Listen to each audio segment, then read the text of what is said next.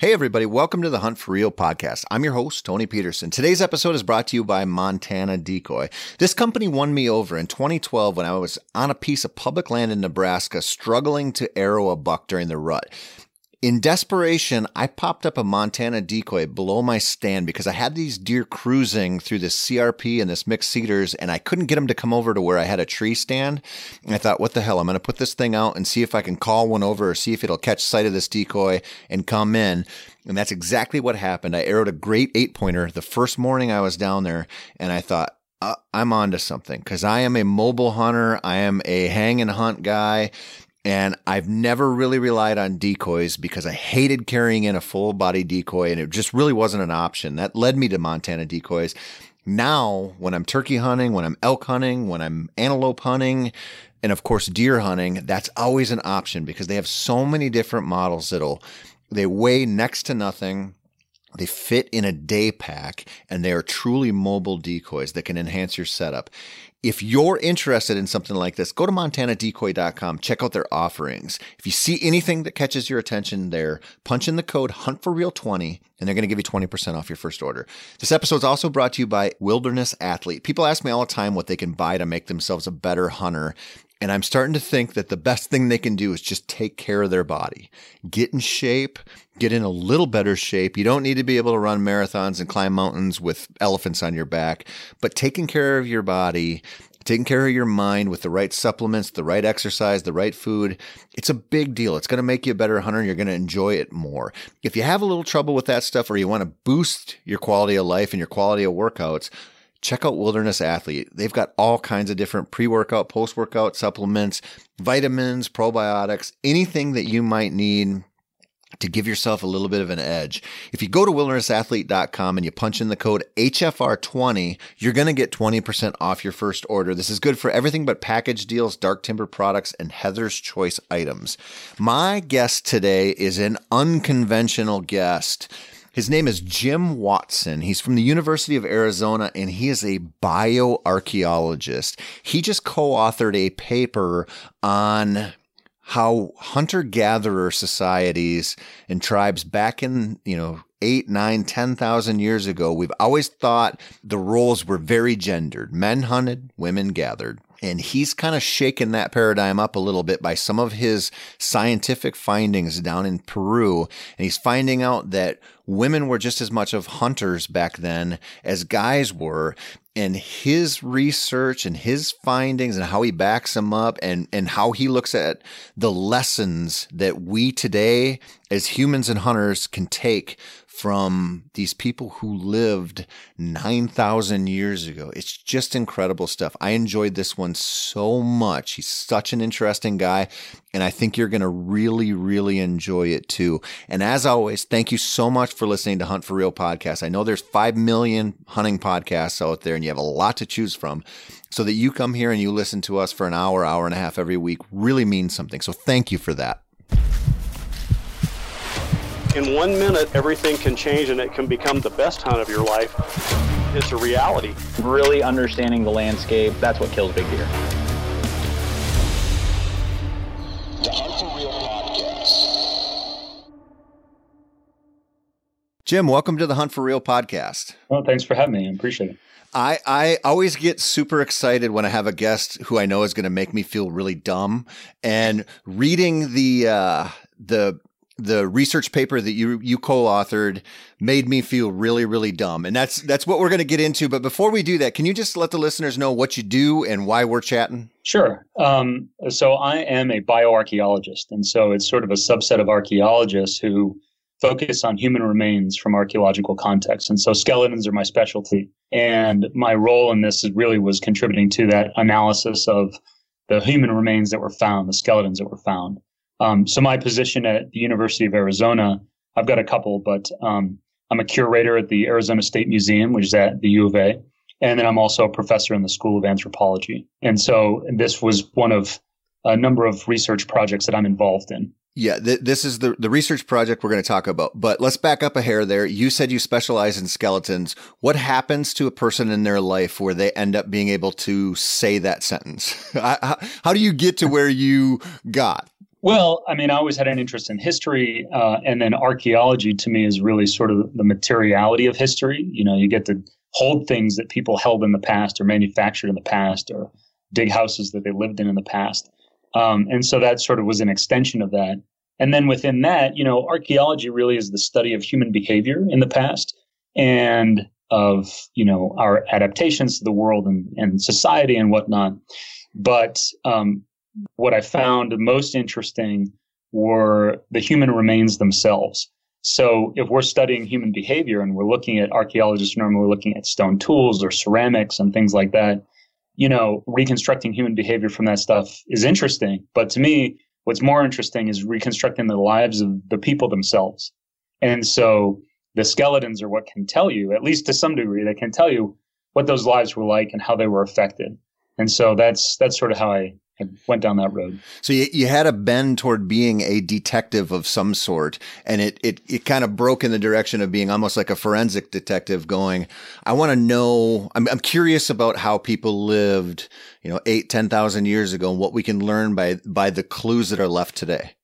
Right. And actually, forensic anthropology is the same training. It's just sort of whether you focus on modern day victims or um, you know, prehistoric ones or historic ones. And so we've all got the same training. You know, I've worked on forensic cases. It's just applying that same approach to people in the past. So interesting. So let's talk about what happened down in Peru and what, what's what's going on today with with the argument. Can you just explain? Were were you down there when when the discovery was made, or did you come in afterwards? I came in afterwards. Okay. So um, Dr. Randy Haas, who's a professor at the University of California, Davis, this is um, part of his long term research in the Titicaca Basin in Peru. And um, he's really interested in looking how people adapted to that environment because it's at high elevation. And so, um, you know, there's there's physio- physiological stresses that are associated with being at, living at that altitude um, and the cold as well. But his interest has always been in understanding how early people were resided in that area and their adaptations to that environment as well. And so his long-term project is really looking for the earliest people up on the Altiplano, on this high elevation, the Andean plateau. And so um, I had done the analysis of the skeletons that he had recovered from a previous site uh, a couple of years beforehand. And when he went out there to, uh, he found another site that he thought was earlier, and he started excavating that. So I wasn't there at the find itself. But um, he said, hey, We found some more skeletons this time. And the thing was, he was very excited because at the time uh, when he informed me, Hey, see, we've got more skeletons for you to analyze. Come on down when you get a chance. Uh, he said, What's really cool is we have a hunter. And he said, We know we have a hunter because this individual was found with this hunter's toolkit, which included the entire suite of uh, mostly stone tools that would have been associated with you know, uh, hunting and then butchering and processing the animal.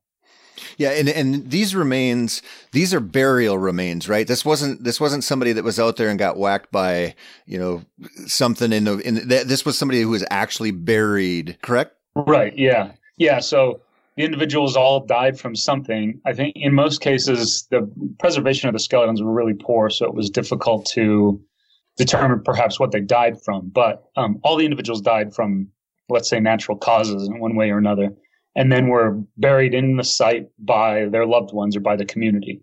So yeah, it was intentional burial. It wasn't sort of fell in a crevasse in a cave and we find it, you know, a thousand years later. Yeah, and and that, there's a difference there because they do find occasionally, especially you know you'll you'll hear about people climbing mountains or something who will find somebody get unearthed that died from the conditions most likely. And right. you expect those people to have their toolkit with them or whatever whatever's left after how many thousands of years. But these these skeletons that you're brought in to analyze are buried with their kits and and some of their like you have to assume are their meaningful possessions with them correct? Right. Yeah. And that's why the argument is that there's something particularly meaningful about these individuals because none of the other individuals in the sample, I think there were, um, I think there were eight individuals recovered from the site uh, that were buried there, and only these two, only two of them had any uh, artifacts buried with them. So that means their their family, the community, their loved ones intentionally placed these artifacts with them, and so they're definitely sending a message. Um, whatever that was, you know, could is up potentially up for some debate. Um, but yeah, that, that's why these individuals stood out as as being special. Yeah, this this would be like I mean, this is probably a really bad example, but this would be like if Grandpa died and he loved golfing, you'd bury him with a putter or something, and eight thousand right. years down the road, somebody would dig him up and go, "Wait a minute, this doesn't yeah. this doesn't yeah. seem coincidental. This seems very intentional to the individual's identity." Right, exactly, and that's that's sort of hopefully the message that they're trying to send. And when you when he calls you up and says, "Listen, we've we've got a new skeleton or a new group of skeletons," what are you when you when you hear that? What are you thinking you're going to go find? Like when when when this call came in, what are you expecting out of this from your experience? Um, well, usually the baseline is trying to determine or estimate the sexes of the individual, whether it's male or female, estimate the age of the individual and then usually try and look for any evidence of pathology more than anything, and whether that's contributes to the manner of death of the individual, or we're just looking at what sort of affected this individual during their life. And so there's sort of there's plenty of other things to try and look at. Um, for example, in the, the earlier sample that we looked at, we were particularly surprised because we found a strange wear pattern on their teeth. Um, on the front teeth in particular, on the back side of the, the incisors, the upper teeth, they were worn flat on the back side, um, which is something that's only been seen in, in other cultures where they, they process tubers. And they usually use their front upper teeth to sort of peel the tuber. Um, and it's been documented actually in historical populations as well. And so this was an exciting find for us, not something that we expected because this is in the area where tubers were domesticated originally you know, South America's several dozen species of potatoes and tubers and things like that. And so to find the evidence on the skeleton of them in the process potentially of domesticating tubers was pretty exciting. And so that was sort of something that beyond the baseline, you know, of what we expected to find. And, and, what else did you not expect to find that you found, which is the the impetus for this whole conversation? Right, and uh, you know, Randy has said uh, uh, in numerous interviews that when he found the the burial and they found the toolkit, they all got excited because they said, "We've got a hunter," and they thought perhaps maybe this was a chief or someone of major importance. Um, and so they had already placed their bias in it and suggested that this individual was a male. And so, you know, when I came to do the analysis, he said, Hey, this is super exciting. We've got this hunter's toolkit with this individual. And I think perhaps maybe he kept saying with this guy, you know, and he said, I, I got to show you the, the tools. And, you know, he showed me the, the projectile points, the arrowheads, and things like that. I said, okay, great. Well, you know, and I'll go do the analysis. And as I was doing the analysis, I said, boy, this individual looks really gracile. Um, you know, not very muscular, as it were what I would expect for a male individual um, who was an adult. Plus, they were a young individual as well, between 17 and 19 years of age. And so by that point, you've sort of built some some musculature. And so I said, boy, this just seemed way too gracile to be a male from my experience. And so, um, so I said, Randy, I think your hunter's a female, a woman. And he just, you know, you could see his his mind was blown. Um, Did he think you were wrong? No, um, you know there is a there is a significant degree of error in the types of analysis that we do, and that's just related to human variation. And you know there are sort of when it comes to skeletons, there are some manly looking women and and some womanly looking men when it comes to doing this sort of analysis. And so there's always there's always error. But so he was cautiously optimistic. That's what I'll say. You know, he wasn't going to say no way, redo it. You know, he's he was cautiously optimistic, but he was also very excited at the possibility. And then he sort of took a step back and said, "Okay, I guess I shouldn't have made that assumption in the first place that it was a man." So um, the good thing is he works with a colleague of his, Dr. Glendon Parker, also at UC Davis, who has invented this technique to look at um, there. There are sex-linked proteins in the teeth that that basically lay down the tooth the tissues in your teeth in the in the dental enamel, right? Right, exactly. Yeah, and um, because they're sex linked, you can you can identify within those proteins whether it's a male or a female. And so, you know, I had made my observations based on the skeleton, but he he made sure to go through and do the analysis with with his colleague and, and be sure that it was a female. And at the end, the other individual who was found with two projectile points with two arrowheads was actually a male. And I had I had also made that estimation on that individual as well. So were, were you did you have an "I told you so" moment there? Sort of, yeah. I did because he ran them on all of the samples that we had done, including the, the one from the previous site, and I was right in all but one individual.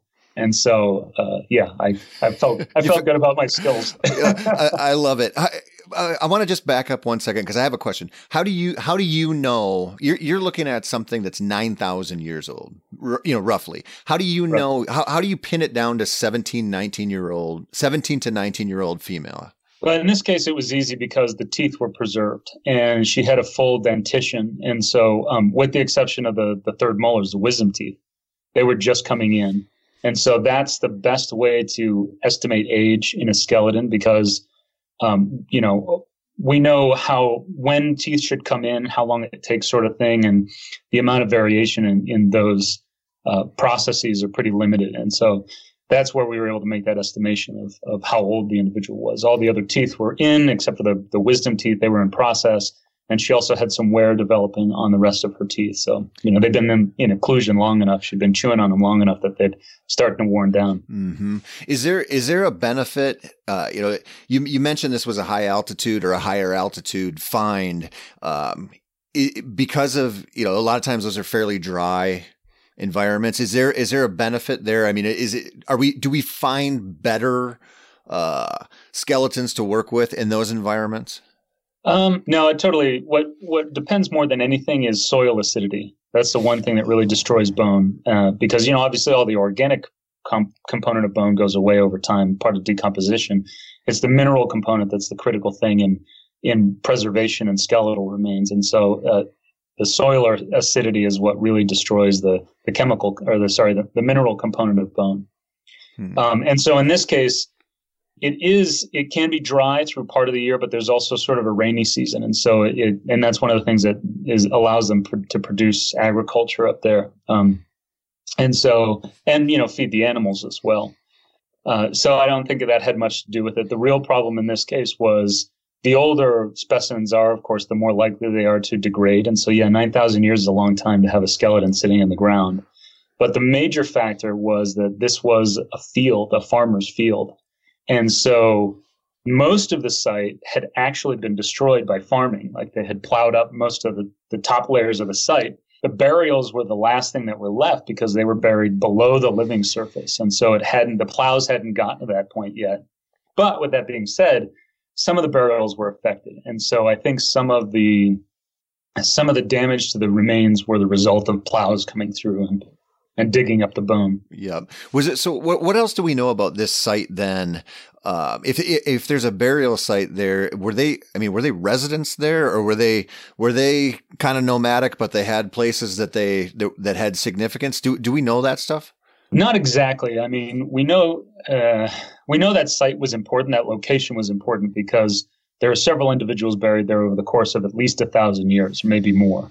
So I think minimally what we can say is that they definitely returned to that site, and it's very likely they were nomadic for sure. I mean, I'm sure they were using lots of different parts of the Altiplano, maybe even going down to lower elevations, but they can consistently return to that site. And the other thing that's impressive is that you're getting skeletons that are separated by hundreds of thousands, well, or a thousand years at the same location, which means that, especially at this time, you know, they weren't building huge stone constructions. They probably had huts or, you know, that were made of, you know, grasses or even maybe mud huts, but nothing really to mark those locations. So that, that speaks to something that archaeologists like to call social memory, the idea that you can even pass down from generation to generation the knowledge of the very specific location of things and there were a few cases where the skeletons may have been very close to each other or one impinging upon another, indicating that perhaps they didn't know the exact location of where a previous person was buried. But they were all buried together in the same location. And so whether they were living there permanently, which is probably, I doubt, uh, the thing was they were returning to that location. And so that location was important for them. Um, and to me, you know, and maybe this is my fault. This is my, my cultural bias here it didn't look like anything special compared to anywhere else across the landscape. So I think that means that people because they started living there and because maybe someone died and they buried them there, it became a special place for that reason. And it became the place that they came back to each time. So there wasn't like a, a, an obvious water source or something that you would say, okay, I could see, I could see this being in the, in the route and the lifestyle of these people. There was a small stream nearby, but that stream, you know, went down the whole valley. And so, yeah. you know, they could have really picked any, any of the many ridges along that stream the whole way. Hmm. So it just again, it did nothing particular call out that that location as opposed to any other. In fact, the original site that Randy started digging on was within eye shot of the one we were at. So we know that several thousand years later, at least three thousand years later, they were at another site at another location. Uh, you know, further down the stream. So why not that one earlier, you know? Yeah. And then what's the break between the, the ridge we were on versus the, the edge of the bank they were on later on? You know, why why change in that case? When you see when you see that play out and go, okay, they're here, they're there, why? Does it make you feel this sense that we're just missing so much just because we haven't dug here or there hasn't been a field under the plow here for a couple hundred? Like, does it make you feel like there's just a whole story that we're just, we're getting like one paragraph out of this epic tome that we're just not we just don't know yet. Right. Yes, absolutely. And that's the nature of archaeology. I think I I always tell the story to my students. I had a professor when I first started who said, you know, out of all the behavior, all the humans that lived on the planet for you know the past million years or more, you know, what they left behind is one percent or less than one percent. Uh, what gets preserved through the processes of of uh, preservation, you know, and like I talked about soil acidity, is less than one percent of that. And then what we actually recover and find, you know, because of accidental finds or plowing a field or building a strip mall, is less than one percent of that. So we're talking about a fraction of a fraction of a fraction of of what reality was in the past. And so, mm-hmm. yeah, I mean, there's there's tons of stuff that we're missing, and and it's really, but see, that's what's exciting about it too, is that we've got these two sites that are so close together and they're doing the exact same thing at these two locations or similar things at least. Um, but there's a break, and what's that break? You know, that's what the those are the questions to me that get get get me excited about the doing the research and, and the science that we practice. So. Do do you think that location or that area? Do you think you know? You mentioned the the discovery with the tubers. Do you think there was some kind of seasonal food source there that you know the obviously the the climate and the environment's changed a lot in that space. I mean, it would look totally different back when these people were alive. Do you think there was something like that there? Uh, possibly, yeah. I mean, the water source would have been important, of course. Um, there's a river nearby. Um, you know, it's it's generally a sort of a, a rolling plain surrounded by higher mountains. And so it also would have been an ideal environment for the animals in the area. Uh, vicuña, um, you know, camelid species, llamas and alpacas, and then the, the local deer species. Um, and so there would have been plenty of animals in the area in addition to the food, the, the plant resources. But like I said, it's most of the entire Altiplano looks that way. So, you know, I don't think there's anything particularly special about that one location. The one thing that I think maybe Randy and I have talked about a little bit. Another sort of surprising discovery in that initial uh, analysis of that first site that, that I was talking about, that's a little later in time, was they had also practiced head binding. And so they they developed these you know oddly shaped heads that you know people in the past would say were evidence of aliens landing in in South America. Um, and that's really interesting too, because especially amongst hunter gatherers, among food foragers, um, it seems like a pretty elaborate practice that's really common later in time. Like the Inca, you know, would shape the heads of their infants, and they'd have these really, you know, elaborate cone heads. Um, but for foraging peoples, you know, what's the motivation? And so one of the things that we've talked about is the potential of the development of territoriality. And so if you're going to be bumping into other foraging groups, competition is a real potential threat. And one of the ways that you could show that you belong or don't belong to a particular group is by modifying the head of your of your kids so that when you they grow up everyone can see that you belong or don't belong or um, so that's one potential you know uh, explanation for that behavior in these early peoples you know in these early, early foragers and so if that's the case then the idea of territoriality among foraging groups means that that location is really important because it's tying you to the land and it's basically you're staking your claim within that territory as well. That that it's amazing to think of people, you know, essentially flying, you know, quote unquote their own gang colors nine thousand right. years ago by altering the shape of their babies' skulls to claim uh, different areas of the landscape that are beneficial to them. Uh, is that theory? Did that theory get catch you more crap than no? We haven't published that yet. Oh, That's, okay. No, that... you're you're working on that one because I was going to say, yeah. I I know this this uh, situation where you identified this these remains as a woman, and then they they you know checked it out through another method and said, yes, this is this is a woman hunter. That has drawn you some flack that or that has created sort of a stir in the in the the scientific community as far as what we sort of accepted as the the gendered role in hunter gatherer societies versus what we're finding out now. How how is that for like how how how much time do you spend defending that? Yeah, that's a big part of it, absolutely. And you know, a lot of that that's where our argument is is that there's so much inherent gender bias in our own society that we're projecting that into the past.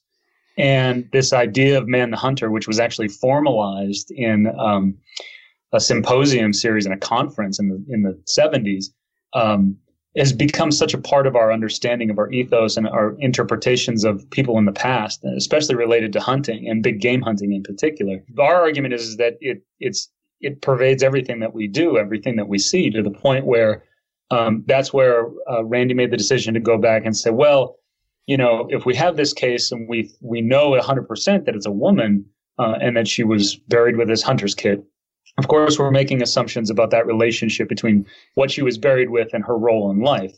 Um, and so that can come under attack by some of our colleagues. And it, and it was. And they said, just because she's buried with a hunter's kit doesn't mean she was a hunter. Okay, fine. What what else does it mean? You know, you tell me. That's what are your interpretations? Um, what is their what is their devil's advocate argument though? Uh, that it's representational and that it means something different than our interpretation of of her being a hunter, um, and that those, you know, I don't know. I it, the problem is I don't buy it, and so I just don't. You know, to me, if I'd say okay, a projectile point maybe. Like if you have an arrowhead or something like that, fine. But I mean, the fact that you have the the kit from the beginning, from the the hunt and the kill to the processing and the tanning of the hide, all in that one kit I, you know, I just, uh, and maybe I'm got such a narrow perspective on it because that's what I believe, but that's that's the way I see. It. And they, their suggestion is that there could be other associations that um, maybe she was the daughter of a hunter, or maybe she was a shaman in her community, and um, hunting magic, especially among foragers, is particularly important. So maybe these things were never used, or they're, you know, again representational. So that that's their argument on that side of it. Yeah, I I read those arguments, and what I'd like to ask those people because I I tend to agree with you. It doesn't make sense when you look at the contents of that kit. It's not like they just chucked in some things that meant something. There there's a there's an order. There's a comprehensiveness to it that seems not random. It it right. doesn't seem coincidental. And what it made me think about is if you go it, we, we, we have it so good these days where we don't really deal with a lot of discomfort or a lot of real hunger. We think we do because we're, yeah. we're pretty soft, but we don't. Yeah. And I was thinking about this, like when you go, if I go elk hunt in the mountains for eight or 10 days, I get closer to real hunger than I do when I'm at home. And you start to, you know, it's it's funny when you do that, you start to like fantasize about food. Like you really right. you really get deep into it. And that's nothing. You're not starving to death. You know, you're you're just you're putting your body in a position to be like okay give me the calories. Like i i, I actually need them now. And it makes you realize you know, you're you're out there, and this is a luxury, right? We're we're hunting for elk. I don't need the. I, I, I can eat other ways, but what you find is you're like, oh, there's wild strawberries here. Like I'm gonna sit down. I'm just gonna I'm, I'm gonna eat them. Like it's this yeah. is like a gift, and you look at the world a little bit differently because you just took one step closer to that, and now you think, all right, go back to when you know nine thousand years ago, where every day your focus is where are enough calories so our little group can survive and you think you're going to have these this this total like divide between okay these are the people who go kill these really valuable food source animals for us versus somebody who's scuffling around for nuts or tubers or berries or whatever and think that those those roles wouldn't blend way more than you know it's like it's easy for us to look at this differentiation here but it doesn't really make that much sense. Right and at the time you know uh, these communities were small too and so uh, I think it's unrealistic to think that not that not everyone in the community was involved in procuring resources for everyone else in the community. Um, and you know, we're talking 30 to 50 people probably max in these community, which would have been really big. Um, and so maybe even smaller than 30 or so. That's usually the good cutoff. Um, and so the argument here too, and, and the example you gave is individual, right? You're the individual going out and on the hunt. In this case, what our hypothesis is, is that these were communal hunts. And so the other reason why everyone's involved. So it probably wasn't the woman out there by herself hunting. It was probably she was part of a larger community that would have either been sort of maybe doing a drive, which is something that we see today when they go and uh, when when modern communities in the area, Quechua or Aymara, go and, and hunt uh, deer or drive llamas and alpacas, is they create these these drives and, and pens and they drive the animals. They start broad and then drive them into the pens. And then, you know, you, you can think it's an easy kill after that, right? So, especially with the potential accuracy of a, of a spear throw or of an atlatl, um, which is, you know, far less efficient than the bow and arrow. So, uh, yeah, I think that's the point is that it's a very different perspective on hunting today and even in the recent past than it was in the deep past. Mm-hmm. And uh, those small communities probably would have relied much more heavily on the entire community. Well, and isn't that the isn't that an argument in support of your findings as well that that women and men shared roles the the, the roles were blended more because the the assumption was okay, well the women are going to raise the young, so they're going to be, you know, if you if she has a baby, she's sticking around raising that baby, but it's this is a community. There's almost like a a hive mind mentality to these tribes where it's like the the procurement of food the protection of the it's everybody's job.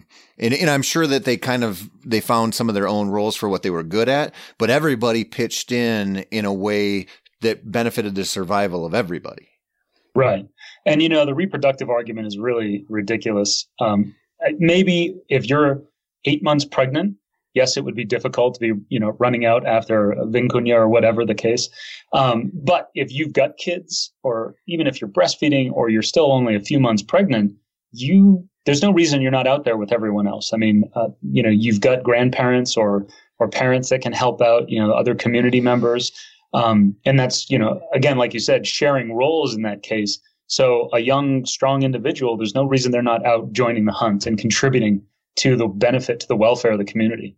And, and and I will say that reproductive argument is also a bit sexist in the sense that they just because women are pregnant or breastfeeding means they can't do anything else, and that's also that's also crap. I mean, uh, my wife, for example, was she was in the gym and running uh, half marathons up until the third trimester of of my first son's birth, and so you know, as far as the physical restrictions, it's it's it's kind of overthought too. It, and again, that that kind of goes back to the the lens, the modern lens we put on stuff, and, it, and that's actually probably more of a carryover from like the 50s and 60s than anything is saying, okay, th- well, this is what women did then traditionally as their role which is one little, little, little tiny, tiny slice of one, one little part of the overall picture.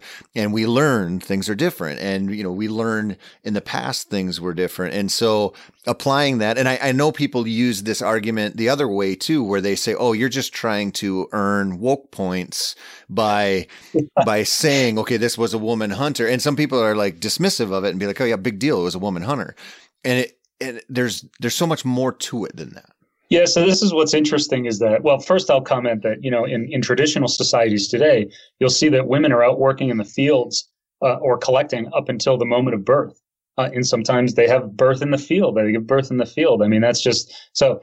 The, you're right. The perspective between our society and, and and that reproductive biology and how it works with us is very different from pretty much the rest of the world.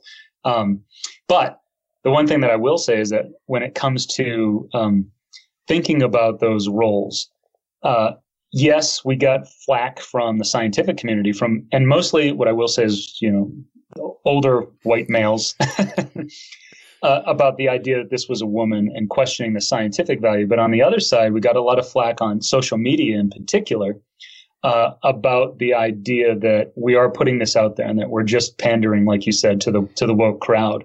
Um, and they say, well, we've known that women have hunted in other societies for a long time.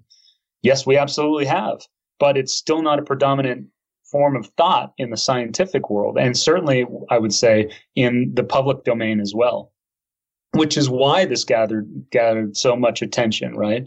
It garnered so much media attention, and uh, and then so you know there were people who were sort of on the feminist side of things saying this isn't news, you guys are pandering, uh, and then there were others that took it a, a, bit further, and there was a lot of media, negative media attention on social media surrounding the artist reconstruction of the Huntress, yep. uh, which first just annoys me because that means they were just, most people were just commenting on the image. But the artist reconstruction, if you go into the article, there's some supplementary information. And in there, we lay out exactly how that artist reconstruction was composed and it's based off of archaeological evidence, all of it. And there was a lot, a lot of attention paid to the quote unquote pink outfit she had on. And there were a lot of people that just focused on that and said, this is, this is BS because pink is, you know, yep. the gendered color for women in our society. So you're throwing that on. But the idea was she was found with a chunk of red ochre, that iron mineral, and it's commonly used to tan hides. And so that would give it this red pinkish hue. Uh, so you know there were other details that they'd pick on as well, including hairstyle and things like that, and the type of the tunic, and you know people called it a dress. But uh, I think the most attention that it got was really that, that calling out the pink argument. Yeah, and I, some people they were said, "Great, pink, terrific," you know. Uh, women, a lot of women own pink and they love it, and you know, and others were like, "Oh, that's just that's you're reinforcing gender bias on the other side." So you know, you just can't win for losing. you, you can't. And I mean, you see the same thing. I, I just randomly had to research for, for a piece I was writing, uh, what, what cave drawings, what they use besides charcoal and iron oxide. And there's certain things that are like sort of ancestrally consistent that people recognize as dyes. And, yeah. you know, you look at that and go, it, I, you as somebody who, who is so, you know, this is your life. It has to be so frustrating that that not only did you not go looking for this discovery, this this like all science or most science came to you just doing your job and going, okay, this is cool. Let's check this out, and all of a sudden going, well, this is interesting that this is not what we expected, and right. now you go through all that work. and then people are focusing on the color of the outfit of the artist representation of the skeleton. It, it, like the it's just it's it's got to be maddening. Yeah it was a little frustrating but you know it, that's the nature that's also the nature of social media so i recognize that too you know. People that didn't do the background research you know they didn't go in and check it out and say okay fine you know and they're just reacting to the picture and then they're reacting to other people's reactions and you know that's just that's the nature of social media and so you just yeah. got to kind of deal with it on that end it was the academics or the apparent academics that were a little frustrating for me that you know they were citing sources and and saying things like in particular the idea that we were pandering you know um, whereas in other interviews um, when they would talk to other academics in particular female archaeologists for the most part i think most of the female archaeologists said yes this isn't news in the sense that you know women and many academics have known this for a long time, but it is news in the sense that it still is is going against the predominant paradigm, and that's what, of course, they all they've found frustrating their entire careers. So um, they were much more supportive in the sense that they'll say yes, absolutely. It's not news in the sense that everyone should know this, however, they don't. So it's good to to to always reinforce that idea. Yeah, and it, there's a there's a difference between somebody who's an expert in some sort of field questioning the findings and going, okay, is this, how, how do we know? Versus right. somebody who's coming into it going, well, I know what this is. So you must be wrong and I must be right. And there's, I'm, I'm curious your take on this. There's, uh, there, it, even today, you know, there, the, the fastest rising de- demographic in hunting is women You know, we we've I've talked about this a million times on here. We have enough 50-year-old white guys hunting. Like we've we've hit that demographic hard. We got it. And the, the growth isn't coming from them. It's coming from other, you know, non-traditional people. And it's so weird because eh, I, I don't know. I'm sure you saw something on this. We've we've had Melissa Bachman on here. She's a friend of mine. She's the girl who killed the lion in South Africa, and it Yeah. blew up several years ago. Yeah. And I remember talking to a buddy of mine about it, and you know, she was getting death threats and had people camped outside her house, and Ricky Gervais was calling her all kind. It was it was a wild deal, right? And one of my buddies was like, I can turn on the Sportsman's Channel and watch five middle-aged white guys shoot lions every day and nobody cares. And so I wonder, maybe I'm way off base here, but I also wonder like it's just generally harder for society. I don't think like hardcore hunters care. I think they love it. That that men and women are doing this and and the idea of this I think would probably be a lot easier for a lot of hunters to accept and go, yeah, that I, I get that. That makes sense. Everybody who can pitch in and, and use an atlatl or whatever, let's yeah, let's let's Yeah. get that animal down and eat it. Yeah. But society in general doesn't isn't as accepting of women hunters now. So it doesn't surprise me to hear that they'd they there would be sort of this uh, obstinate attitude toward maybe this new science coming out or these new findings because it's still pervasive today. Right. And that's why I think we had so much pushback from the academic community. And well, and I don't want to say so much, I don't want to over exaggerate it. It was probably a few individuals. And like I said, it seemed to be more related to the old guard.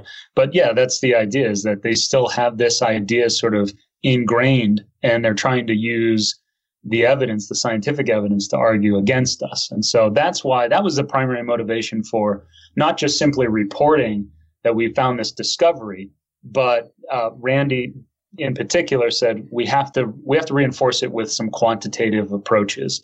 And so he said he went through the literature and found all the cases of early burials in the Americas, and then pulled out those that had any sex associated uh, sex estimation associated with them, and basically reinforced the idea that this is not a one-off.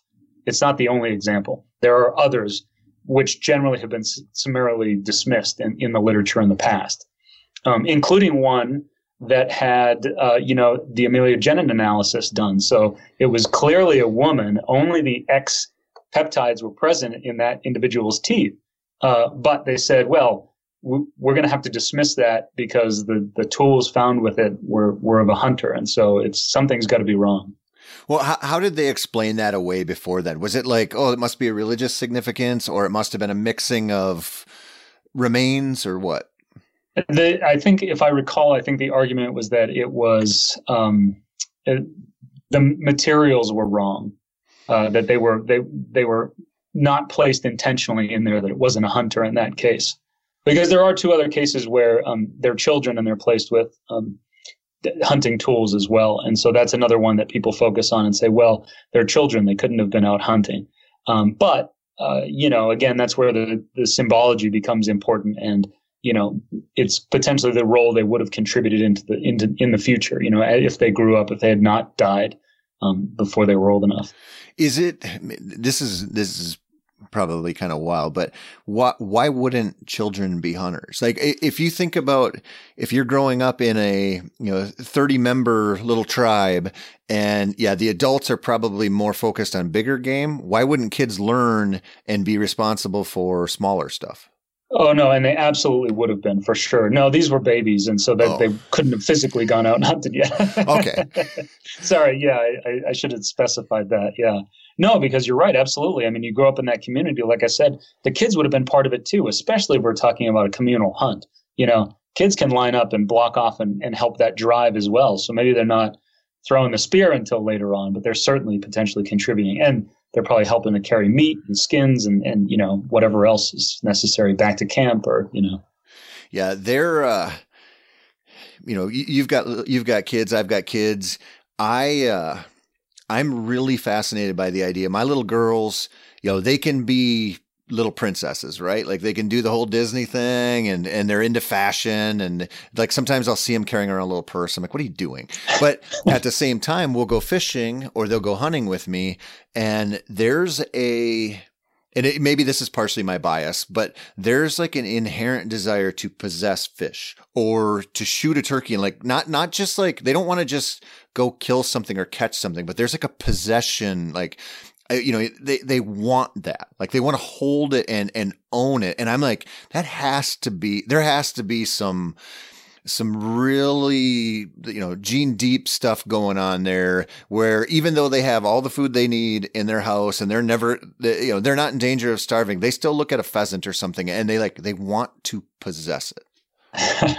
That's great. Well and i think certainly a part of that has to be the environment they're growing up in as well um, not that you're contributing to their fashion sense, but you're certainly contributing to their desire to to to hunt and and enjoy it. Hopefully, I mean that's really the critical element. And so you're right. Kids in these prehistoric communities would have grown up from as as soon as they could walk. They would have been starting to indoctrinate in that process and and understanding that that's how the community survives. Um, so I'm certain that, you know, yes, survival, it's basic human instinct. And that happens, especially when you're living in these communities. If, if food is scarce, of course, you're going to want to do anything to, to survive and get that food. But growing up in that community where everybody's doing the same thing and everybody's contributing, then that just reinforces that, that I'm sure that desire as well. Yeah. And it, you know, I think, I, I think one thing that, that is worth kind of always talking about when you're when you're when you get into something like this and you're talking about something that happened 9,000 years ago, which is like, you know, in the history of the world is very, very small, but in the history of us is, is significant. Not, not nearly as significant as it probably sounds to us because we only live for 100 years, but I always think about this from the perspective of, uh, you know, if somebody makes a comment about like Christopher Columbus and like, oh, what an asshole he was. I'm like, well, that was 500 years ago. You, yeah. you, you know, like 200 years ago, you know, Lewis and Clark were going across North America thinking they were going to run into mastodons. And, you know, I mean, we, this is what we are looking at through our lives is such a small little tiny piece of what made us us.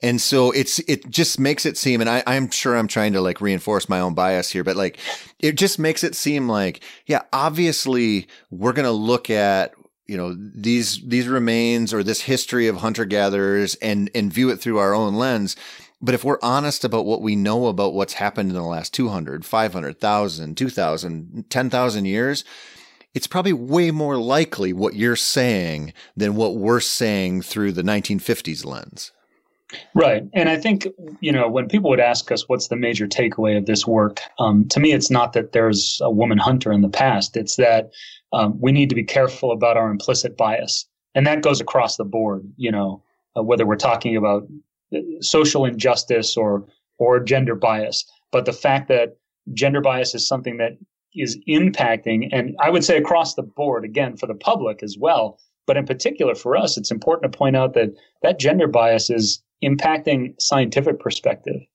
And so if you're going to claim to do, uh, you know, scientific research that's unbiased, you really need to question your own biases and make sure that you're not including them in your assessments and your analysis and defending your perspective, um, which is what we've just spent the last you know 30 minutes doing but well yeah and it, with your that that that point's so important because the the implications of this aren't it's not crazy revelatory that women hunted 9000 years ago. What it is is is more of a window into how we treat science that goes against our bias. And and the the stuff that you are working on is tied to things that we need today. Like i i, I listen to a lot of uh a lot of people talk about like ancestrally consistent foods and why, you know, why is honey good for us? Well, everywhere there was honey, everybody ate it. Like we've been eating it for, so it's like, it's still good for us today. It's not, and we look at it like, oh, it's a superfood. Well, it's a superfood because we've been eating it. We've been knocking down beehives for however many thousands of years. And so these kind of things that you discover, like, like what you did, it's, yeah, it, they're focusing on the wrong thing, I think, and, and not what where this can move us to and help us understand what's going on today by what what was actually true in our past. Right. And that bias is the reason why motivated us to do that meta analysis, uh, or Randy to do the meta analysis, because he said, there's no way we're going to get this published claiming that there's one individual that's a, a female hunter. Um, so he said, before we even think about submitting it anywhere for publication, we have to reinforce it as, as best we can. And so, you know, of course, uh, through quantitative analysis, that's that's sort of one of the best ways to be able to convince scientists that what you're talking about, even if you're projecting this social theory, um, that's one of the best ways to try and push them over that edge. Well, that's that's what impressed me when I, I, have to do this, I have to read research papers once in a while, and I read that whole thing, and I'm oh, like, oh, cool, I appreciate it. it.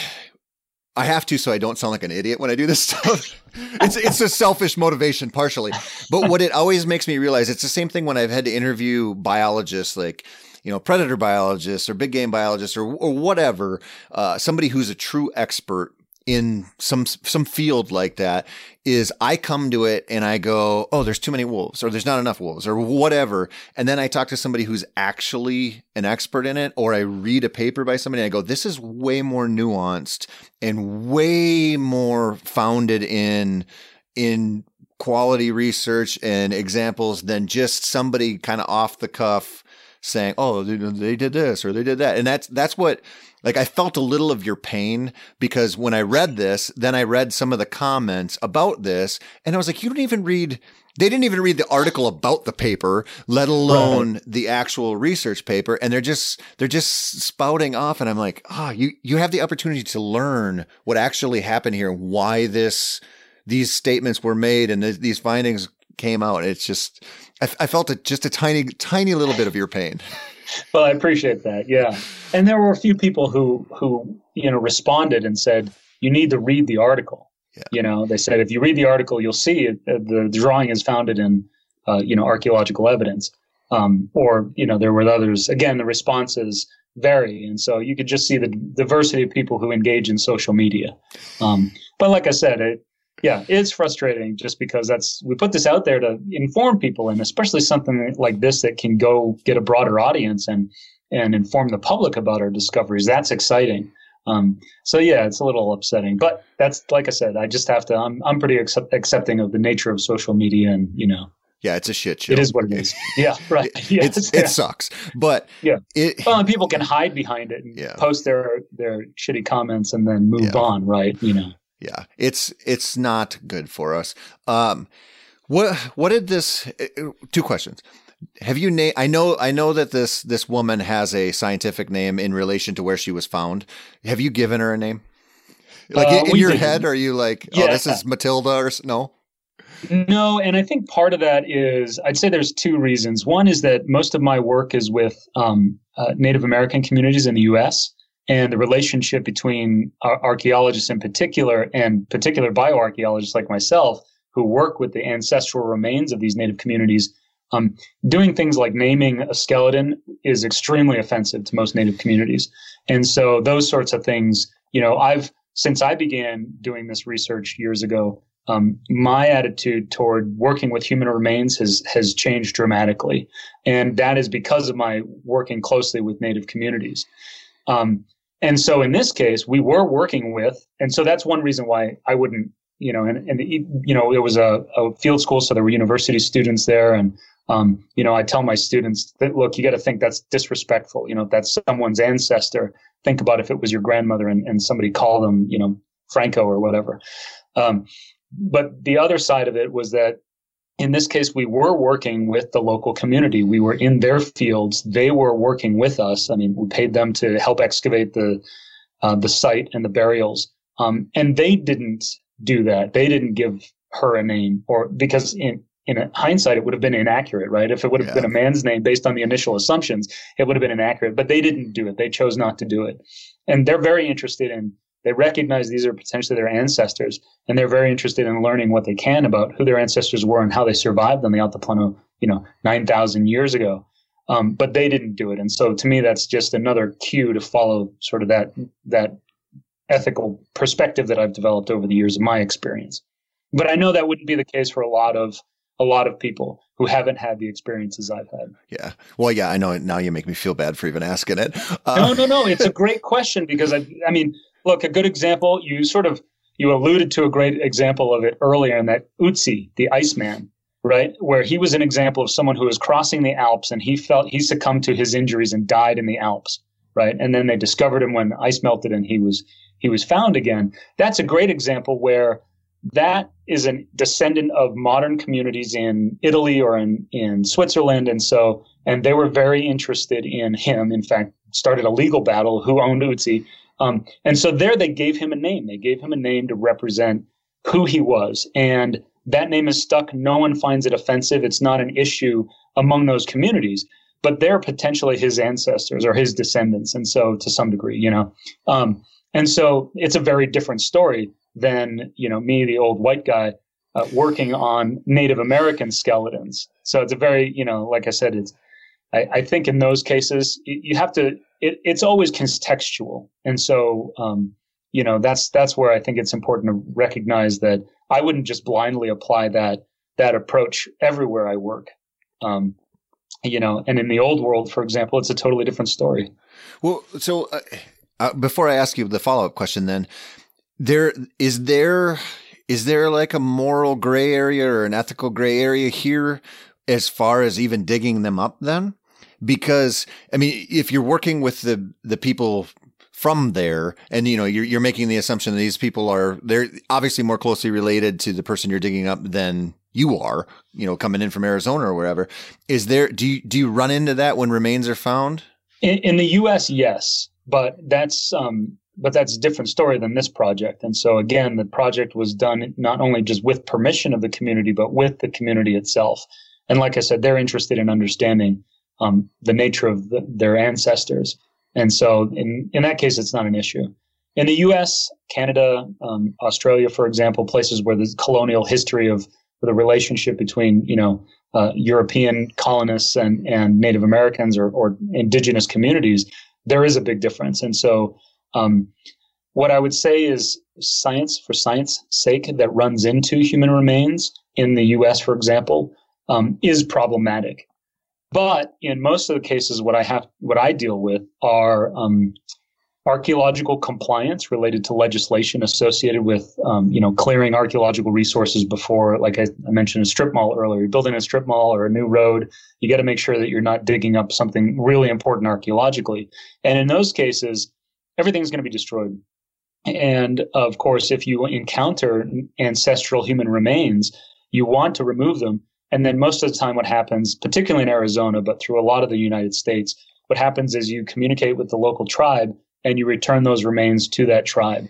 Um, and so they can then reinter them or do what they, you know, is culturally appropriate within that tribe. And so that's a lot of what I end up dealing with here in the US, for example. So it's very it's it's sort of a distinction between the research that we do to answer these big questions, these big research questions, versus the compliance and dealing with human remains in that sense, in which we are um, preventing the destruction of those remains, and then we are trying to return them to the communities uh, from which they belong. Mm-hmm. So again, there's it, it would be easy to assume somebody you know, walking across their field sees a skull poking out or a femur bone, and it's like, let's call them up and dig the whole thing up. But there's a lot more going on than, right, than, than exactly. Just, yeah. And and the, the history of that throughout the United States is the reason why now we have federal legislation that was passed in 1990 that specifically de- says that you can't excavate Native American remains without permission, or you know, and you can't. It's illegal to bring them across state lines. You can't sell them. Um, so it was, but it, that wasn't passed until 1990. That's the Native American Graves Protection and Repatriation Act, and that was a critical, what most people recognize as uh, human rights legislation. And in this case, the connection between modern Native communities and their ancestors, and recognizing that they have a say in what happens to the, their ancestral remains, that ends up being a human rights issue, at least from their perspective. So, mm-hmm. but like I said, that didn't get passed till 1990, and, and you know, museums all over the, the U.S. and the world are uh, replete with Native American skeletons as a result of this long colonial history of of excavating, doing archaeology, and, and, collecting Native American remains. Yeah, I mean, you bump into that too with just even picking up arrowheads on federal land, and it's it's not right. as simple as just take home whatever you want, you know, or you know, in, in, the Southwest, the pottery shards, and you know, there, there's there's a lot more there. You need to know before you just you, you go out and bring a bunch of stuff home. Um, what did what did she have in her kit? What what did what did all did she have? Because she had quite a bit of different stuff in there. Yeah, uh, I think there were 24 different tools in the kit. Um, there were, I think, about four projectile points, and so those would have been the tips that went on the end of, not the end of the shaft, but usually the atlatl or the spear thrower has the handle that the shaft goes into, but then there's also a foreshaft, and so uh, the foreshaft is where you haft the point onto. And that's what basically gets replaced. And so the shafts you can reuse and reuse. It's the foreshaft that gets embedded in the animal so that your entire spear isn't, isn't stuck in there. Um, so there were several points. Um, I'm, and I'm sure there would have been organic material. And he thinks that probably because things were so concentrated in the burial that perhaps it was in a bag, uh, a leather or, you know, a woven sack. Um, but all that organic material of 9,000 years is gone. So there could have been there could have been four foreshafts, there could have been leather strips, there could have been other things that you know used in the hafting.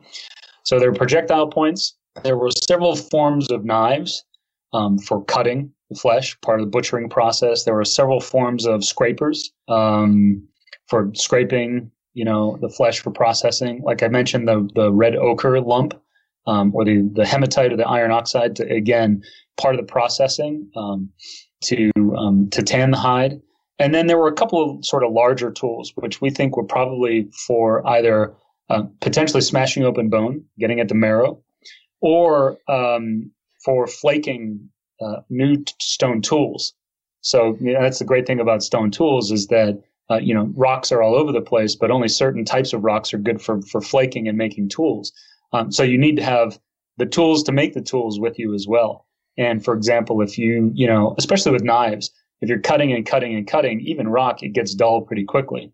And so you have to do some more flaking on it, you know, whether it's microscopic flakes or tiny, you know, or even just sharpening along with another stone uh, to, to keep going. You know, stone tools and hides are not the most ideal uh, for butchering. No, but but what you're saying is that she had it, was her kit consistent with other kits you found? Well, yes and no. Um, you know, there's only been so there's so few found, and in most cases, the argument is that it's a few projectile points, and that's usually what ends up constituting the hunter's kit. Um, so this was a true hunter's kit in the sense that it had everything from beginning to end. There are a few burials from from that meta-analysis that Randy did that do have more materials, but I think I'd have to go back and look. I think this is one of the most complete in the sense that it's that beginning to end process uh, that that is encapsulated in that kit, which is the other thing that made it so amazing for us. Yeah, and and that's one of the things that makes your your argument more airtight because it's not just a couple of points. It's it's beginning to end. It's kill to skin to tanning to to even if that is you know what what you said for breaking open the bone marrow like you're you're talking the, the whole thing and so it right. seems far less likely that that would have been a coincidental situation where, you know, maybe there could have been, people could look at that and say, well, if there's a couple stone points found there, maybe it's just because the location was where a lot of people lived and those stone points just ended up there just from a quantity perspective. But there's too much going on there, again, to be totally random. Right. And in in the case of the other individual that had a couple of projectile points with him, the question for us was were these placed with this person or did he die from those are those you know buried in his body and then we find them in in the discovery and so that's where the context and making sure that we excavate it as carefully as possible to be able to reconstruct perhaps how they were associated in the grave was critically important. Um, because again that's an easy one where people would have said well that guy was just shot to death and then buried you know they didn't take the points out before they buried him.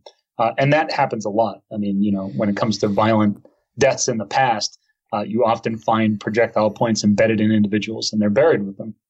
Uh, but again, an obviously very different process than placing these points or the foreshafts or whatever with those individuals as part of the, the mortuary ritual, you know, the burial process.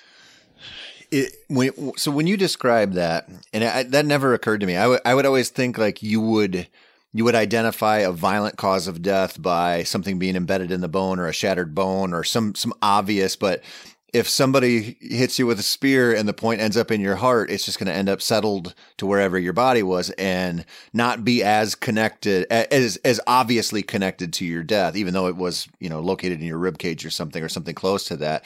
So that that there's probably such a you have to be so careful about these findings because when you when you describe where the kit was and how it's located and how the body was kind of positioned one careless move could could change the entire look of that remains site and and color your findings or or just reduce like the validity of what you you could find in in like one kick of a boot.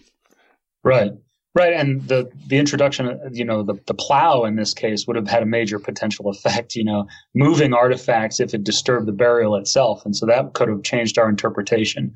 Um, the other is for me you know I'm, as a professor, I'm teaching students how to dig and how to do archaeology. And it's really tough when they make a really cool discovery like that, not to just pick it up and be like, look what I found. mm-hmm. and like, no, you cannot move it. You know, get excited. Yes. Jump out of your pit, run around, but do not move it because that location is critically important to, to document every which way from Tuesday. Mm-hmm. Do you think, eh, well, let me ask you this. Have you, eh, have you found this anywhere else? Like, are there any other sites where you found this and you've went, "Yep, that was a that was a woman hunter from the beginning of the Holocene, or you know, a long, long time ago"? Not in not in the research that we've done or that I've done. Um, I think it's because they are so rare. Uh, in that case, uh, and you know, uh, the first thing is rare is to find artifacts with individuals. And well, uh, let me back up. It's rare to find burials this early. I mean, you know, like I said, preservation across the Americas, you know, we found 429 across the Americas, which is a lot. But compared to the thousands and thousands from, you know, 500 or 1,000 years ago, uh, of course, it's it's a drop in the bucket. Then there's so few that are buried with anything. And then the last one was really for us, um, you know, identifying those that had any sex associated with them, you know, sex estimations associated with them. And so it, that's where the sample gets so small. Um, but with that sample, we're still able to say something. You know, it's it's big enough to be able to do some analysis, but not not big enough to be able to make sort of these broad sweeps.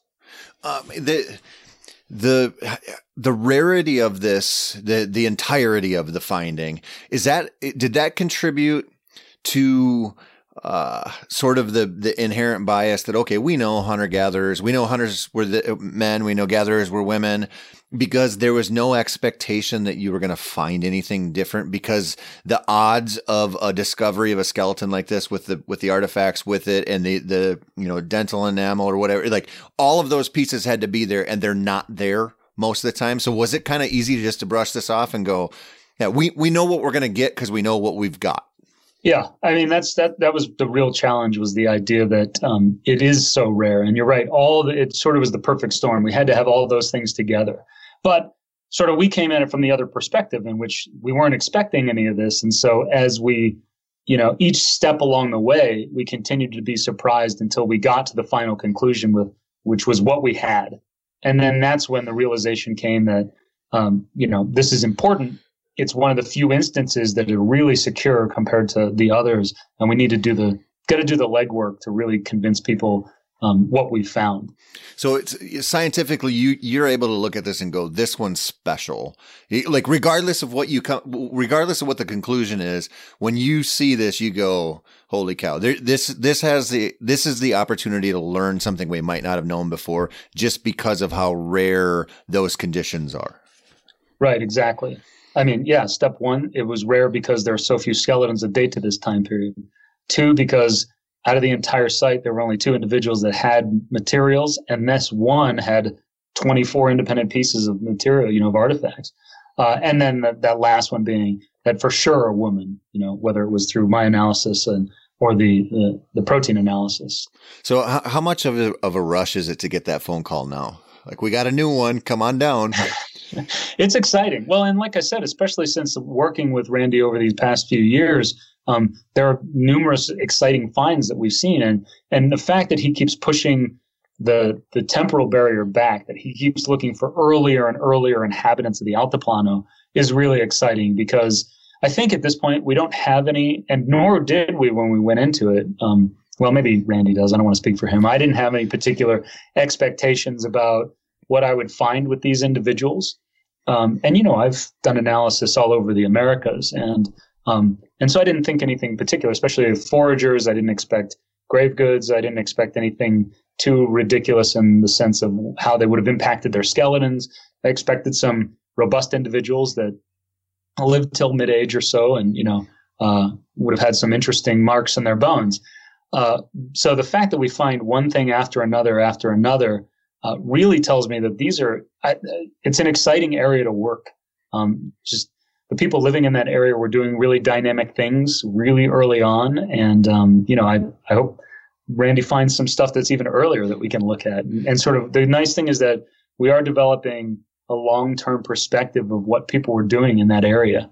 You know, there's a lot that's known once agriculture develops and how people adapt to that area. And it's the home of the Tiwanaku culture and then later the Inca. And so, you know, there's a lot that we know about that time period, that those those classic civilizations in, in highland South America. But these early foraging peoples uh, out there living on the landscape, hunting and gathering and, and domesticating both plants and animals uh, in this environment. I mean, it's just a really dynamic story of human survival. It's it reminds me of I'm I'm kind of like a I I don't know how to put it. I'm kind of like a space geek. Like I love the idea that we're sending probes to Mars and we're sending we we can like I, I, was reading last night there there's there's a probe that's going to land in Mars in February that is going to collect soil samples and they're planning on sending something to collect those samples and bring them back. And I'm just like it, it, what it makes me think of is you know, like you mentioned, okay, we know a lot about, or we're learning a lot about people who lived a thousand years ago and 2000 and it, it, like recent stuff. And we've, we're digging, we're, we're digging deeper and we have better science now and better methods to learn. Okay. This, this goes back further than we thought and we can, we can get better information about this. It's kind of the same thing when we started space exploration. It's like, okay, there's some planets, there's some stuff going on. And now you look at what they're capable of and what they know and what they know about the galaxies and, and, it's just incredible how that expands with technology and how how quickly we learn what we thought was just silly. It was just wrong. And you know, you're working with what you have at the time, but how this stuff advances is just incredible.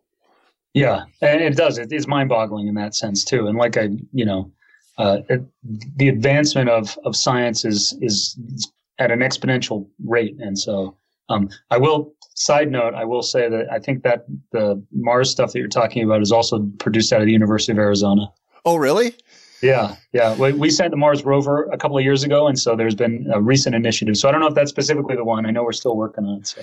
There, I don't remember what it was called. I just, re, I just, I read about it last night. I'm like, I cannot believe I, you know, it's amazing. I know this is way off topic, but you look at some of the probes that were sent out that are still sending information back and the, the Mars rovers, they sent those out with like a 90 day window was their plan. Like we, will be lucky if they don't uh, lose power and get covered in dust and, and ruin. And then you look at how long they lasted and how beneficial it was to just get in between these windows of storms and have the right, the right wind blowing and keeping the solar panels. And I mean, it's just like, I can't, when I see how like when you mentioned social media and how shitty people can be and how like dismissive we are on new information, I'm like, those people exist in the same world as somebody who designed or helped design a rover that's on freaking Mars, driving around right now, sending us pictures. I like, I can't believe that those two, th- those two kind of people live in the same world. Like we're, we're the same thing. It's crazy. Yeah. well, that's human nature. I mean, and that's one of the things that is also exciting about this work is that we're documenting the, vari- the variability of, of humans as a species. And that includes what we do in the future as well. Um, and, you know, sending rovers to Mars, being, going to the moon and back. I mean, it's just, it really is. I, I agree. I'm, I'm always constantly amazed. It, it, it's really cool. And I love the, I, I love what you're doing and what, what you're capable of learning. If you pay attention to, like nutritional science and you know the, the the, vegan versus carnivore diet versus you know whatever and you see how much of this is all interconnected and what we can learn about our history and how important it is today. Like we, we were talking off air about some genetic differences people have and their reaction to coronavirus and how like it's not a one size fits all thing. And we know this, obviously we know that it, you know, it varies wildly your immune response and things like that. But what we can learn from these discoveries about what we are today and what's good for us today and what we need and what we should be eating or we, how we should be exercising. This is not like a disconnected thing. This is all, it might seem like a long runway between you, you know, looking at a little kit that's on a, a 9,000 year old skeleton, but there, there's a lot going on there.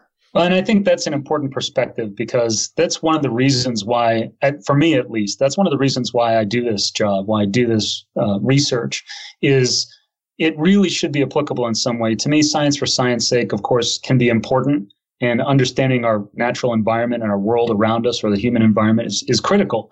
But to me, if I can't find a way to, to make it applicable to our current understanding of how it might benefit humans in some way, um, I think that's a critical element. And that's one of the other reasons why I got into bioarchaeology in particular.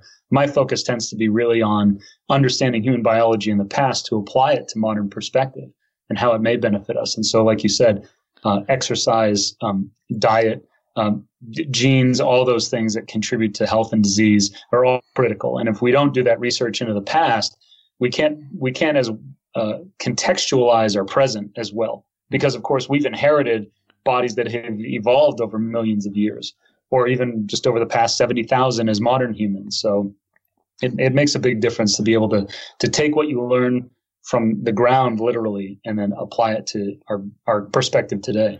Yeah, and it and it's you know obviously you know we've talked about biases a lot in here, and I'm looking for this to be true, but I believe it to be true. And it, when you look at uh, you know, I, have mentioned this a bunch of times. They've they've studied mental health, you know, to, to the nth degree, and there's still obviously a lot to learn. But one study out of Europe that that took into account all kinds of different factors diet exercise ssris what kind of you know what were you taking what were you doing exercise in green space made people the happiest. It was the the single most single largest contributor to a boost in in being happy and content. And when you look at what we have going on today this in this world we have unlimited entertainment that's not making us happy. We have unlimited interaction in a weird way with people that's not making us happy. And we can look into our history and and go okay what what could I do for myself that's actually going to make me happy? You can go out for a run in the park. For us and our audience, it's going and sitting in a tree stand and hope you see some deer or something. Simple, simple stuff that comes from you know, thousands and thousands and thousands of years of doing these things and eating a certain way. And our bodies, you know, have, have become what they are because of that. And we can give ourselves what we need or we can fight against it and be unhappy. And it's like, it's this weird, there's like a weird dichotomy there. And it's just, sometimes it's like such a simple answer to so much stuff, even though we're highly variable as individuals. Right but it's convenient. Well, sure. Yeah. It's li- listen. Like, I mean, it's so much more convenient to run out to McDonald's than it is to sit in a tree stand for six hours. oh, it, it is, and you know, I don't know how to put this. There's, no, I, I'm, I'm, I agree hundred percent. Like I said, to me, like that's that's how we've evolved as humans, and that's that's what I'm saying. And so when you know our biology, like you said, our psychology, all of that has evolved over millions of years, or like I said, even over the past 70,000 to really have leave, live that kind of lifestyle. That foraging lifestyle is really our foundation. It's our biopsychological foundation. And so everything we've done since then has really, not to say fight against it, um, but in particular in the recent decades, uh, as we've entered into this, you know, this technological environment, yeah, we're putting ourselves at odds with our our biology and our psychology. Uh, and you're right. That's that is a real problem. And that it, it does seem like a simple solution to just say, get out there and live that sort of lifestyle. Well, it's it's not. I don't I don't mean to minimize yeah. anybody's anybody's choices, but it's it's it's sort of like getting in shape. You like you mentioned your wife, your wife running half marathons, and it's it's not. We we like the idea of oh, I'm going to run a marathon. I'm like, do you know how many years you are out on that? if if you were super disciplined and could get get past the 90 100 days of of misery like it's it's a step by step process and so what I always think about is like the little things, right? Like, you know, we're not going to step away completely and go live in a hut and be happy. That's not going to happen. But when yeah. you think about like the research into, you know, the gut microbiome and how refined sugars change things and it, it like, how connected your mind and body are. And you, you look at this and you go, you can make better decisions. And, you know, one thing that I always I take like an immense amount of pride on, like when we talked about with with my daughters when they want to possess a fish or something, I always think like we people who are anti-hunting or uh, you know they don't they they hate me for what I do.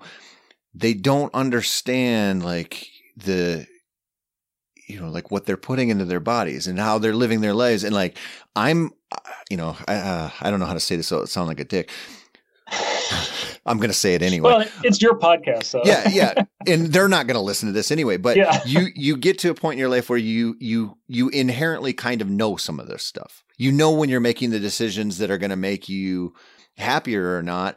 And looking at some of the science that you're doing and some of the research that's out there, it's like a little little guide like okay this is what this is what we did and needed to do to survive 5000 10000 years ago you probably hold on to more of that than you think and it's really might be as simple as going and spending more time around trees than staring at your Instagram feed and getting pissed off at people. It's cra- it's crazy, but that's that's reality. Yeah. Well, and you think about the difference in obviously, you know, the taste between game meat versus the cow that's raised in a feedlot, but think about the quality of the meat behind it and what's actually going in your body between those two. I mean, it's a major difference. There's actually some really interesting research that's just now coming out in um, uh, evolutionary medicine, looking at how your body when you're young can adapt to basically a shitty diet. But as you get older, you become less able to adapt to it. And um, and so it seems like you know the arguments for a Paleolithic lifestyle and in particular Paleolithic diet may not be as applicable for younger people. But as you get older and you start reaching that older threshold, your body can't deal with that stuff as well anymore. Uh, and that's really the time that people should be transitioning into that, that kind of diet, that kind of lifestyle. Um, yeah. So, and, and you're right, it's all inherent in biology. And the reason, and the idea isn't that we're adapted to deal with these modern shitty diets when we're young. It's the idea that our bodies can deal with it, that we can compensate and push all that crap out of our system, despite the fact that we keep pushing more of it in. It's that when you get older, your body can't respond that way. And as a result, if you're not compensating, you're going to be in real problem. Yeah, well, you can see this. I mean, it, I'm sure it's metabolism. I'm sure there's genetics. I'm, I'm sure there's a whole bunch of stuff. But like, if you if you wanted to make my little girls overweight, it'd be hard to do. It's just like a it's like a puppy, right? Like if you get a lab puppy or a GSP puppy, it's really hard to to get them over like you have to try. But, you know, you get 30, 40 years old, not that hard. Like yeah. now you have to try not to get there and right. there there's there's a huge change there. I think that stuff, I think that stuff is so fascinating. Like I I think I think it's such a shame. And I don't want I you know like I, we keep going negative here, but we have so much amazing information coming out about that stuff, and it's it's like cutting edge. Like we're learning these things, and it's so easy to dismiss them or just because of the like the the era of fake news and just be like okay well that that can't be true because i don't want it to be true and yeah. yet we have in this weird time better information than we've ever had before. And we're going to be wrong about stuff because science moves and we're, we're going to see things change and dietary science is going to change. Nutritional science is going to change. But what we have right now is better than we've ever had before. And we have a blueprint to take care of ourselves and, and find our happiness.